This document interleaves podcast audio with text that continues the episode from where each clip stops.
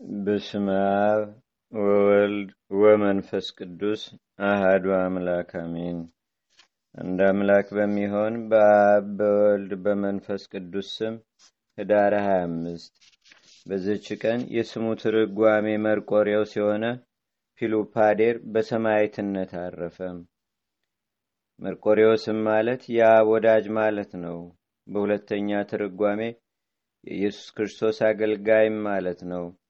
ይህም ቅዱስ አስሊጥ ከምትባል አገር ነው። እርሷም የአባቱና የአያቱ አገር ናት። እርሱ ግን ተወልዶ ያደገው በሮሜ ከተማ ነው። የአባቱና የአያቱ ስራቸው አውሬ ማደን ነበር። በአንዲት ዕለትም እንደ ልማዳቸው ለማደን ወጡ። ከገጸ ከለባት ወገንም ሁለት ወንዶች ተገናኟቸውና የቅዱስ መርቆሬዎስን አያት በሉት። ሁለተኛም አባቱን ሊበሉት ፈለጉ። ከእግዚአብሔር የታዘዘ መልአክም ከለከላቸው። ከእርሱ የሚወጣ መልካም ፍሬ ስላለ አትንኩትም አላቸው። ከዚህም በኋላ የእግዚአብሔር መልአክ ዙሪያቸውን በእሳት ከበባቸው። በተቸገሩ ጊዜም ወደ ቅዱስ መርቆሬዎስ አባት መጥተው ሰገዱለት። በዚያንም ጊዜ እግዚአብሔር ፍጥረታቸውን ወደ ገራምነት ለወጠውና እንደ በጎች የዋሆች ሆኑ። አብረውትም ወደ መንደር ገቡ። ከዚህም በኋላ ቅዱስ መርቆሬዎስ በተወለደ ጊዜ ስሙን ፒሉፓዴር ብለው ጠሩት። የውሻ መልክ ያላቸውም በእነርሱ ዘንድ ብዙ ዘመናት የሚኖሩ ሆኑ። ከዚህም በኋላ ክርስቲያኖች ሆኑ። የቅዱስ መርቆሬዎስ ወላጆች አስቀድሞ አረማውያን ነበሩና የክርስትና ጥምቀትንም ጸጋ በተቀበሉ ጊዜ የቅዱስ መርቆሬዎስን አባት ኖህ ብለው ሰየሙት። እናቱንም ታቦት አሏት። ፒሉፓዴሩንም መርቆሬዎስ ብለው ሰየሙት። የውሻ መልክ ያላቸው ግን የእግዚአብሔር መልአክ በተገለጸላቸው ጊዜ እንደነገራቸው ለቅዱስ መርቆሬዎስ አባት የሚታዘዙና የሚያገለግሉ ሆኑ። ንጉሱም የኖህንና የውሻ መልክ ያላቸውን ዜና በሰማ ጊዜ ወደ እርሱ አስቀረባቸው። በዚያንም ጊዜ እግዚአብሔር በንጉሱ ፊት የቀድሞ ፍጥረታቸውን መልሶላቸው ንጉሱ ያቀረባቸውን ሁሉንም አራዊት አጠፏቸው። ንጉሱም ይህን ባየ ጊዜ እጅግ ፈራ። የአራዊትንም ተፈጥሯቸውን ያደርግ ዘንድ ወደ እግዚአብሔር እንዲማልድ የቅዱስ መርቆሬዎስን አባት ለመነው። እርሱም በለመነ ጊዜ ክብር ይግባውና ጌታችን ተፈጥሯቸውን መልሶላቸው ገራሞች ሆኑ። ከዚህም በኋላ የቅዱስ መርቆሬዎስን አባት ንጉሱ ወስዶ ገዥና የሰራዊት አለቃ አድርጎ ሾመው። የውሻ አርአያ ያላቸው የሚታዘዙለት ነበር። ከእርሳቸውም የተነሳ ሁሉም ይፈሩ ነበር። ከዚህም በኋላ የቅዱስ መርቆሬዎስን አባት የሾመውን ንጉሥ የወጋዝን ከሃዲ ንጉሥ ተነሳ። ንጉሱም ከጦር ሰራዊት ጋር የቅዱስ መርቆሬዎስን አባት ወደ ጦርነት ላከው። ከሃዲው ንጉሥ ግን እነዚያን የውሻ አርአያ ያላቸውን አባብለውና ሸንግለው ወደ እርሱ ያመጧቸው ዘንድ ወታደሮችን ላከ። ባመጧቸውም ጊዜ ሃይማኖታቸውን ይለውጡ ዘንድ አብዝቶ ሸነገላቸው። ባልሰሙትም ጊዜ ሊያሰቃያቸው ጀመረ። አንዱ አምልጦ ሸሽቶ ወደ ጌታ ሄደ። ሁለተኛውም በሰማዕትነት አረፈ። ከጦር ሜዳ የቅዱስ መርቆሬዎስ አባት በተመለሰ ጊዜ ሚስቱንና ልጁን ፈለጋቸው፣ ግን አላገኛቸውም። ንጉሱ የእሱ ወገኖች ድል እንደሆኑ በሰማ ጊዜ የቅዱስ መርቆሬዎስ አባት መኮንኑ የሞተ መስሎት ነበርና የቅዱስ መርቆሬዎስን እናት ወስዶ ሊያገባትም ፈለገ። ከንጉሥ ወታደሮችም አንዱ ንጉሱ ያሰበውን በጽሞና ነገራት።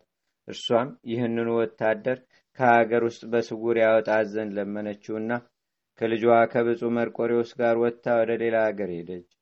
ንጉሱም ከእርሱ የሆነውን የመኮንኑንም የመርቆሬዎስን አባት ሚስቱንም ለማግባት ማሰቡን እንዳይነግሩ ታዘዘ። የውሻ መልኮች ያላቸው ከእርሱ ጋር እንዳሉ የተቆጣም እንደሆነ እንደሚያመጣቸውና አገሮችን ያጠፋሉ ብሎ ይጠራጠራልና ስለዚህ እጅግ ይፈራዋል። ከዚህም በኋላ ደግሞ በንጉሱ ላይ ጦርነት ተነሳ። የቅዱስ መርቆሬዎስም አባት ወደ ጦርነቱ ወጣ። በእግዚአብሔርም ፈቃድ ይዘው ማረኩት። ወደ ሮሜውም ንጉሥ አቀረቡት። ንጉሱም ክርስቲያን ነበርና የተማረከው መኮንን ክርስቲያን መሆኑን ባወቀ ጊዜ አልገደለውም፣ በክብርም አኖረው እንጂ እጅግም ወደደውና ከጥቂት ቀኖች በኋላ በመርዶሳውያን አገሮች ሁሉ ላይ ገዢ አድርጎ ሾመው። ክብር ይግባውና በጌታችንና በአምላካችን በመድኃኒታችን በኢየሱስ ክርስቶስን ፈቃድ ሚስቱና ልጁ መርቆሪዎስ ወዳሉበት አገር ደረሰ። ሚስቱም በቤተ ክርስቲያን ደጃፍ ባየችው ጊዜ ባሏ እንደሆነ አወቀችው። እርሱ ግን አላወቃትም። በአንዲትም ዕለት እርሱና ጭፍሮቹ ከእንግዳ ማረፊያ ቤት በወጡ ጊዜ ልጇን መርቆሬዎስን ወስዳ ያማሩ ልብሶችን አልብሳ ሂዶ ከመኮንኑ ፈረስ ላይ እንዲቀመጥ አዘዘችው። እርሱም አባቱ ነው። በተቀመጠ ጊዜም ጭፍሮቹ ይዘው ወደ መኮንኑ ፊት አቀረቡት። መኮንኑም ልጁ እንደሆነ አላወቀምና በእርሱ ላይ ተቆጣ። የመርቆሬዎስም እናት መታ ጌታዬ ሆይ እኛ መጻተኞች ነን፣ አንተም መጻተኛ እንደሆንክ ባወቅኩ ጊዜ ልጅህ ሆኖ ልጄ ከአንተ ጋር እንዲሆን አሰብኩ አለችው። እርሱም ጠየቃት፣ እንዴት እንደተሰደደችም መረመራት። እርሷም ሚስቱ እንደሆነች ነገረችው። በዚያንም ጊዜ አወቃት፣ ልጁን መርቆሬዎስንም አወቀው። እጅግም ደስ ብሏቸው እግዚአብሔርን አመሰገኑት። ያንንም የእንግዳ ማረፊያ ቤት ቤተ ክርስቲያን አደረጉት። እግዚአብሔርንም እያመሰገኑ በአንድነት ኖሩ። ከዚህም በኋላ አባቱና እናቱ በሞቱ ጊዜ ንጉሡ ቅዱስ መርቆሬዎስን ወስዶ በአባቱ ፈንታ በመርዶሳውያን አገር ላይ ሾመው።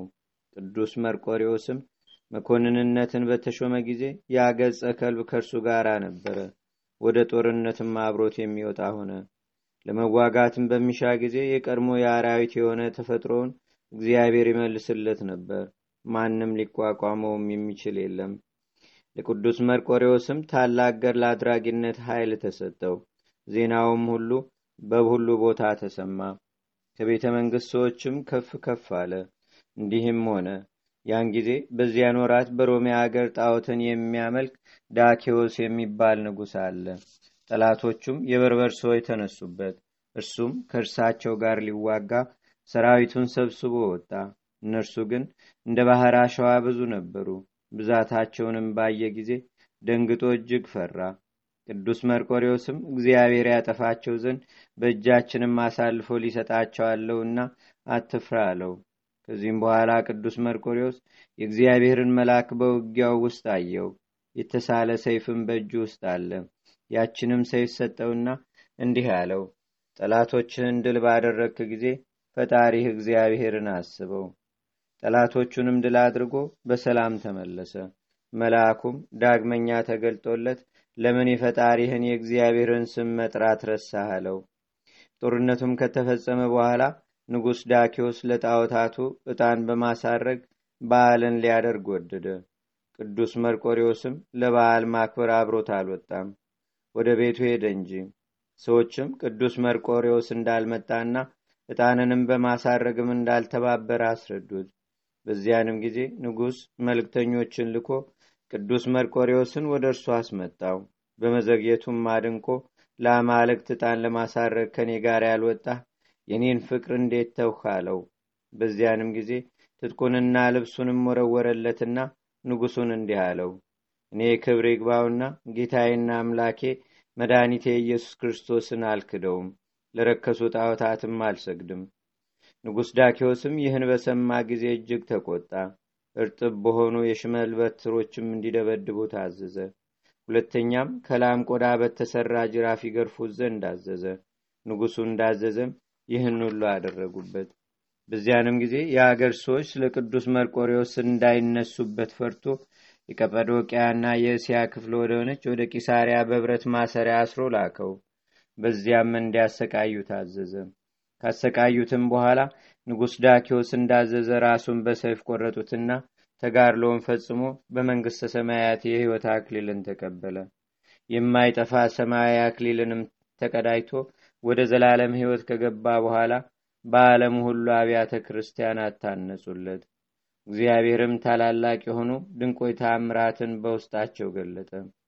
ከታምራቱም አንዱ አንዲቱ ኡሊያኖስ በነገሰ ጊዜ ክብር ይግባውና ጌታችንና አምላካችን መድኃኒታችን ኢየሱስ ክርስቶስን ካደ። በዚያን ወራት ቅዱስ ባስልዮስ የቂሳሪያ ሊቀ ጳጳሳት ነበረ። ታምራቱ በተጻፈበት መጽሐፍም እንደተጻፈ ምዕመናን በጽኑ ስቃይ ኡሊያኖስን ባሰቃየ ጊዜ መክሮ አስተምሮ ከስህተቱ ይመልሰው ዘንድ ቅዱስ ባስልዮስ ወደ እርሱ መጣ። ኡሊያኖስም ቅዱስ ባስልዮስን ባየው ጊዜ ክብር ይግባውና ጌታችንን ሰደበ። ቅዱስ ባስልዮስንም አስረው በዚያ በእስር ቤትም የቅዱስ መርቆሬዎስን ስዕል አይቶ በፊቱ ቅዱስ ባስልዮስ ጸለየ። ስዕሉም ከቦታው ታጣ። ያን ጊዜ ወደ ኦሊያኖስ ሄዷልና በጦርም ወግቶ ገደለውና ወዲያውኑ ወደ ቦታው ተመለሰ። ከጦሩም አንደበት ደም ይንጠፈጠፍ ነበር። ቅዱስ ባስልዮስም ከሃዲ ኦሊያኖስን እንደገደለው አውቆ እንዲህ ብሎ ተናገረ። የክርስቶስ ምስክር ሆይ የእውነት ጸር የሆነ ኡልያኖስን ገደልከውን? አለው። ያን ጊዜም አዎን እንደሚል ስዕሉ ራሱን ዘንበላ አደረገ። ቅዱስ ባስልዮስም ደስ ብሎት እግዚአብሔርን አመሰገነ። የዚህም የቅዱስ መርቆሬዎስ ሌላው ተአምር ከምስር አገር ከመሳፍንት ወገን የሆነ አንድ የእስላም ወጣት ነበረ። የእስላሞችንም ሕጋቸውንና መጻሕፍቶቻቸውንም ተምሯል። በአንዲትም ዕለት ወደ ባህር ዳርቻ በመንገድ አልፎ ሲሄድ አንድ የተፈረደበትን ሰው አገኘ። አስቀድሞ እስላም የነበረ አሁን የክርስትና ጥምቀትን የተጠመቀ የንጉሥ ጭፍሮችም ይዘውታል። ሊያቃጥሉትም ጉድጓዱም ሰው በውስጡ ታላቅ እሳት አንድደው አዘጋጅተውለታል። ብዙዎች ሰዎችም ሲቃጠል ለማየት ተሰብስበው ነበር። ያም የመስፍን ልጅ ወጣት እስላም ወደ ተፈረደበት ሰው ቀረብ ብሎ አንተ ከሃዲ ሰው ወደ ሲኦል ለመግባት ለምን ትሮጣለህ? በኋላም በገሃነም ሰዓት ውስጥ ለመኖር አንተ እግዚአብሔርን ባለ ልጅ ታደርገዋለህና ሦስት አማልክትንም የምታመነህና ክፉ ነገር ነውና ይህን ስድብ ትተህ እኔን ስማኝ አለው። ያ የተፈረደበትም እንዲህ ብሎ መለሰለት። እኛ የክርስቲያን ወገኖች ሦስት አማልክትን የምናመልክ ከሃዲያን አይደለንም፣ አንድ አምላክን እናመልካለን እንጂ ይኸውም አብ ወልድ መንፈስ ቅዱስ ነው። ወልድ ከአባቱ ከእግዚአብሔር ልዩ አይደለም፣ የራሱ ቃሉ ነው እንጂ። መንፈስ ቅዱስም ሕይወቱ ነው። የሃይማኖታችን ምስጢር ከእናንተ የተሰወረ ድንቅ ነው። ዛሬ ለአንተ ልብህ ጨለማ ነው፣ በውስጡ የሃይማኖት ብርሃን አልበራም። በኋላ ግን ልብህ በርቶልሃል። እንደ እኔ ስለ ክርስቶስ ስም በመጋደል መከራውን ትቀበላለህ አለው። ያም ወጣት እስላም በሰማው ጊዜ እጅግ ተቆጣ። ጫማውንም ከእግሮቹ አብልቆ አፉን ፊቱንና ራሱን ጸፋው። ይህ የምትለው ከእኔ ዘንድ አይደረግም እያለም አብዝቶ አሰቃየው። የተከበረው ሰማይትም ይህን ያልኩህን አስበህ የምትጸጸትበት ጊዜ አለህ አለው። በዚያንም ጊዜ ራሱም በሰይፍ ቆረጠው። ስጋውንም ከእሳት ማንደጃ ውስጥ ጨመሩ። ከዚህም በኋላ እሳቱ ከፍ ከፍ ብሎ እንደ ታላቅ አጥር ሆነ። የንጉስም ወታደሮች እየጠበቁት ሶስት ቀን ኖረ። ከዚህም በኋላ ከቶ እሳት ምንም ሳይነካው እንደተፈተነ ወርቅ ሆኖ ስጋውን አገኙት። ይህንንም ለንጉሱ ነገሩት። እርሱም እንዲቀብሩ ታዘዘ። ያ ወጣት እስላም ግን እያዘነ ወደ ቤቱ ገባ። እርሱ ክርስቲያን እንደሚሆን ስለተናገረው ከሐዘኑ ብዛትም የተነሳ የማይበላና የማይጠጣ ሆነ። እናቱና ወንድሞቹም ወደ እርሱ ተሰብስበው የማትበላ የማትጠጣ በአንተ ላይ የደረሰ ምንድን ነው አሉት። ክብር ይግባውና ለጌታችን ኢየሱስ ክርስቶስ ምስክር የሆነው የተናገረውንም ነገራቸው። እነርሱም ይህ ሐሳች የተናገረውን ተወው፣ በልብህም አታስበው እያሉ አጽናኑት። እርሱ ግን ከቶ ምንም አልተጽናናም። በዚያም ወራት ወደ ሐሰተኛ ነቢያቸው መቃብር ለመሄድ የሚሹ ሰዎችን አይቶ ከእሳቸው ጋር መሄድ እፈልጋለሁ ብሎ ለአባቱ ነገረው። አባቱም እጅግ ደስ ብሎት የሚበቃውን ያህል የወርቅ ዲናር ሰጠው። ለወዳጁም አደራ ብሎ ሰጠውና አብሮት ሄደ። በሌሊትም ሲጓዙ እነሆ ብርሃን የለበሰ አረጋዊ መነኮስ ተገለጸለት። በፊቱም ቁሞ ትድን ዘንድ ና ተከተለኝ አለው። እንዲሁም ሁለተኛና ሶስተኛ ተገልጦ ተናገረው። በደረሱም ጊዜ ስራቸውን ፈጽመው ወደ አገራቸው ተመለሱ። ሰባት ቀንም ያህል ተጓዙ። እነርሱም በሌሊት ሲጓዙ ስለ ስጋዊ ግዳጅ ያወጣት ከገመል ላይ ወርዶ ለመጸዳዳት ዘወር አለ። ባልንጀሮቹም በበረሃ ውስጥ ትተውት ሄዱ። ከእሳቸው ጋር የሚጓዝ መስሏቸዋልና። በተነሳም ጊዜ ተቅበዘበዘ፣ ወዴት እንደሚሄድ አላወቀምና። አራዊትም እንዳይበሉት ፈርቶ ደነገጠ። በዚያንም ጊዜ በምስር አገር በአባቱ ቤት አቅራቢያ ያለች የሰማያት የቅዱስ መርቆሪዎስን ቤተ ክርስቲያን አስታውሶ በልቡ እንዲህ አለ። ሰዎች ሁሉ በእርሷ ዘንድ እየተሳሉ ይፈጸምላቸዋል። በዚያንም ጊዜ የክርስቶስ ምስክር መርቆሪዎስ ሆይ በዚህ በረሃ ካሉ አራዊት አፍ በዛሬዋ ሌሊት ካዳንከኝና ያለ ጥፋትም ካወጣኸኝ እኔ ክርስቲያን ሆናለሁ ብሎ ተሳለም። ወዲያውኑም መልኩ የሚያምር ጎልማሳ የከበረ ልብስ የለበሰና የወርቅ መታጠቂያ በወገቡ የታጠቀ በፈረስ ተቀምጦ ወደ እርሱ መጣና አንተ ከወዴት ነህ? እንዴት በዚህ በረሃ ውስጥስ ጠፋህ? አለው። ወጣቱም ስለ ስጋ ግዳጅ ከግመል ላይ ወረድኩ፣ ባልንጀሮችም ትተውኝ ሄዱ አለው። ባለፈረሱም ና በኋላ በፈረሱ ላይ ተፈናጠጥ አለው። በዚያንም ጊዜ ወደ አየር በረረ። በምስር አገር ወዳለች የቅዱስ መርቆሪዎስን ቤተ ክርስቲያን እንደ አይን ጥቅሻ ያደረሰውና እንደ ተዘጋጅ ከውስጡ አስገባው። ከፈረሱም ላይ አውርዶ በዚያ አቆመው። ወደ መጋረጃም ውስጥም ገብቶ ከእርሱ ተሰወረ። የቤተ ክርስቲያኑን መጋቤ በሌሊት በመጣ ጊዜ ቤተ ክርስቲያኒቱን ከፍቶ ሲገባ ይህን ወጣት በመካከል ቆሞ አገኘው። ደንግጦም ሊጮህ ፈለገ። ጠቀሰውና ወደ እኔ ዝም ብለህና አለው። ወደ እርሱም ሲቀር ይህቺ ቦታ የማናት አለው። የቤተ ክርስቲያኒቱ መጋቢም ይህቺ በምስር ሀገር ያለች የቅዱስ መርቆሪዎስ ቤተ ክርስቲያን ናት። አንተን ግን ልቡ እንደ ጠፋ ሰው ስትናገር አያለው። ከዚህ ምን አመጣህ? አሁንም ንገረኝ አለው። ወጣቱም እንዲህ ብሎ መለሰለት። ልቤ እንዴት አይጠፋ? እኔ በዛሬው ሌሊት በገሌ በረሃ ሳለሁ ፈረስ ላይ የተቀመጠ ሰው ተገለጠልኝና ከኋላው በፈረሱ አፈናጠጠኝ። ከዚህም አድርሶ ተወኝ አለው። መጋቢውም የዚያችን በረሃ ስም በሰማ ጊዜ አደነቀ። እንዲህም አለው፣ ልብህ ጠፍቷል ልብህ ጠፍቷል በማለቴ መልካም የተናገርኩ አይደለምን?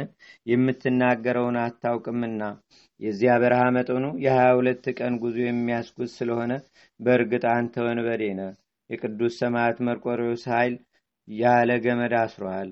እርሱ የዚህን ዓለም ክብር ንቆ የተወ ክብር ይግባውና ስለ ክርስቶስ ስም ካዲዎች ጽኑ ስቃይን አሰቃይተው የገደሉት ክርስቶስን በመንግስቱ ውስጥ የተቀበለው በቦታዎችም ሁሉ አብያተ ክርስቲያናት ታነጹለት፣ በውስጣቸውም እግዚአብሔርን ያመሰግኑታል። እርሱ መርቆሪዎስ ለተማጸነበት ሁሉ ይማልዳልና ድንቆች የሆኑ ታላላቅ ታምራትንም ያደርጋልና።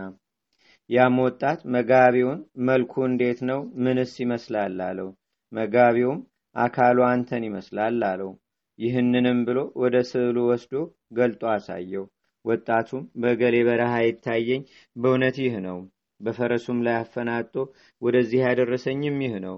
እነሆ ታጥቋት እነሆ ታጥቋት በወገቡ ላይ ያየኋት የወርቅ መታጠቂያውም ይህች ናት።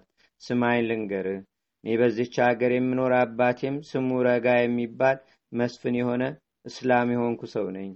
ክርስቲያንም ለመሆን ይህች ምልክት ትበቃኛለች።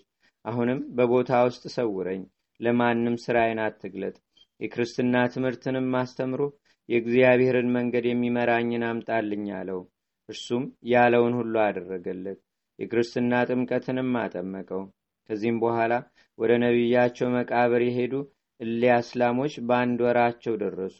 ዘመዶቻቸውም ሊቀበሏቸው ወጡ። ይህን ወጣት የመስፍን ልጅም ግን አላገኙትም። አባቱም አደራ ያስጠበቀውን ወዳጁን በጠየቀው ጊዜ እርሱም በበረሃ ውስጥ ቀርቶ እንደጠፋ እያለቀሰ ነገረው። አባቱም በሰማ ጊዜ ልብሱን ቀዶ አለቀሰ። እንዲሁም ቤተሰቦቹ ሁሉም አርባ ቀኖች ያህል አለቀሱለት። ከዚህም በኋላ በጠዋት ከቤተ ክርስቲያን ሲወጣ ይህን ክርስቲያን የሆነውን ወጣት አንድ እስላም አየው። ወደ ወላጆቹም ሂዶ እንዲህ ብሎ ነገራቸው። ልጃችሁ በበረሃ ውስጥ የሞተ ከሆነ በመርቆሬዎስ ቤተ ክርስቲያን ደጅ ያየሁት እርሱን ባልመሰለኝ ነበር። እስቲ ሂዳችሁ አረጋግጡ። በሰሙም ጊዜ በስውር ሄደው ፈለጉት። አግኝተውትም ይዘው ወሰዱት። እንዲህም አሉት፣ በወገኖቻችን መካከል ልታሳፍረን ይህ የሰራኸው ምንድን ነው? አሉት። እርሱም እኔ በሕያው እግዚአብሔር ልጅ በጌታዬና በፈጣሪ ኢየሱስ ክርስቶስ የማምን ክርስቲያን ነኝ ብሎ መለሰላቸው። ይህንንም ሲል ታላቅ ስቃይን አሰቃይተው ከጨለመ ጉድጓድ ውስጥም ጣሉት። ሽንታቸውንም በላዩ እየደፉ የቤት ጥራግም እያፈሰሱበት ያለ መብልና ያለ መጠጥ በዚያ ሰባት ቀንና ሰባት ሌሊት ኖረ። እናቱ ግን ቀንም ሌሊትም በላዩ የምታለቅስ ሆነች።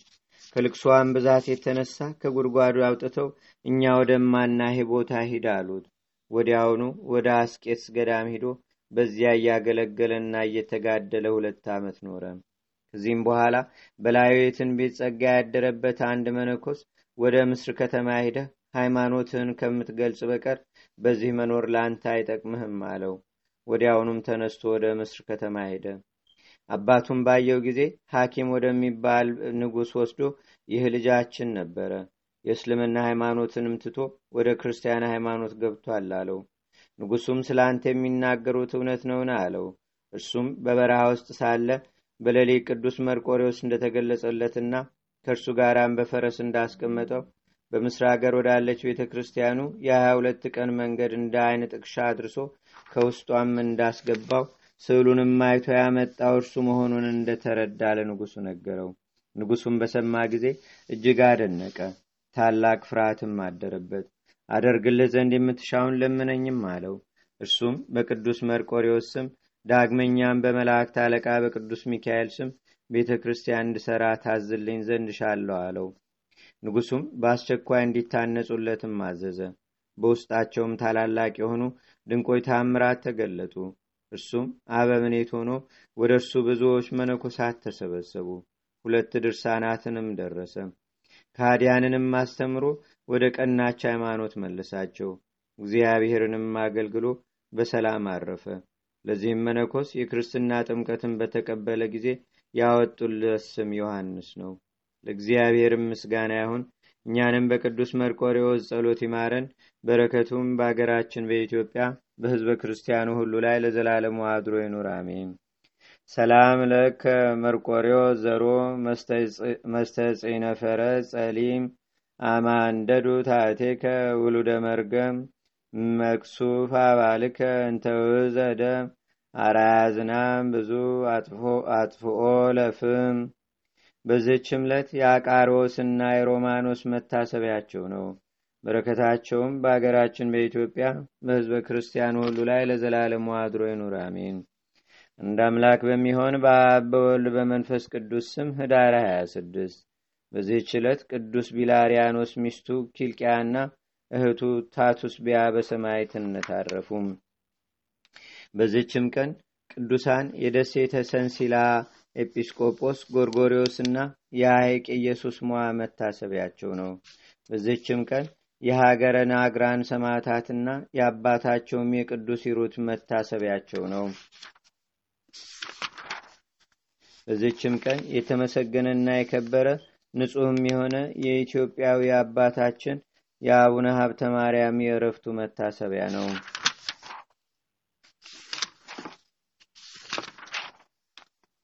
በዚችም ቀን የጊሊዮስ የምኳስና የማርሊዮስ መታሰቢያቸው ነው። ለእግዚአብሔርም ምስጋና ይሁን። እኛንም በቅዱሳን መላእክት፣ ጻድቃን፣ ሰማዕታት፣ ደናግል፣ መነኮሳት፣ አበው ቀደምት ይልቁንም በሁለት ወገን ድንግል በምትሆን በእመቤታችን በቅድስተ ቅዱሳን በድንግል ማርያም አማላጅነት ረዴትና በረከቷን በአገራችን በኢትዮጵያ በሕዝበ ክርስቲያን ሁሉ ላይ ለዘላለሙ አድሮ ይኑር፣ አሜን። ዛቅረብኩ ማሌታ ዘኪራ ይላፈ ለተጸምዱከ ዘልፈ ለላነብብ ተወከብ ዘንዴቴ መጽሐፈ እንተረሰይከ እግዚኦ ጸሪቀመለት ውኩበ ምላቡ ላን ዘተርፈ ነቢያት፣ ቅዱሳን፣ ወሐዋርያት፣ ሰባኪያን፣ ሰማዕቶ፣ ጻድቃን፣ ደናግል፣ አዲ ወመነኮሳት ኢራን ባርኩ ባርኮ ጉባኤ ዛቲ መካን እስከ አረጋዊ ሊቅ ወንዑስ ሕፃን ለዘጻፎ በክርታስ ወለዛ ጻፎን ዘይደርስ ለዛ አንበቦ ለዘተርጎሙ በልሳን አዲስ ወለዘሰማ ቃሉ በዝነ መንፈስ በጸሎተሙ ማርያም አራቂተ ኩሉም ባይ ስቡረ ማረነ ኢየሱስ ክርስቶስ አቡነ ዘበሰማያት